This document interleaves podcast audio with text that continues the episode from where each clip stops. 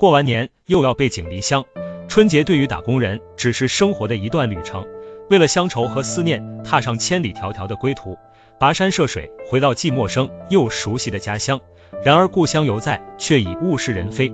亲友相聚数日之后，花光了一年的积蓄，带着遗憾，带着迷茫，随后匆匆离开，重新回到不属于自己的城市，重新积累来年回家的花销。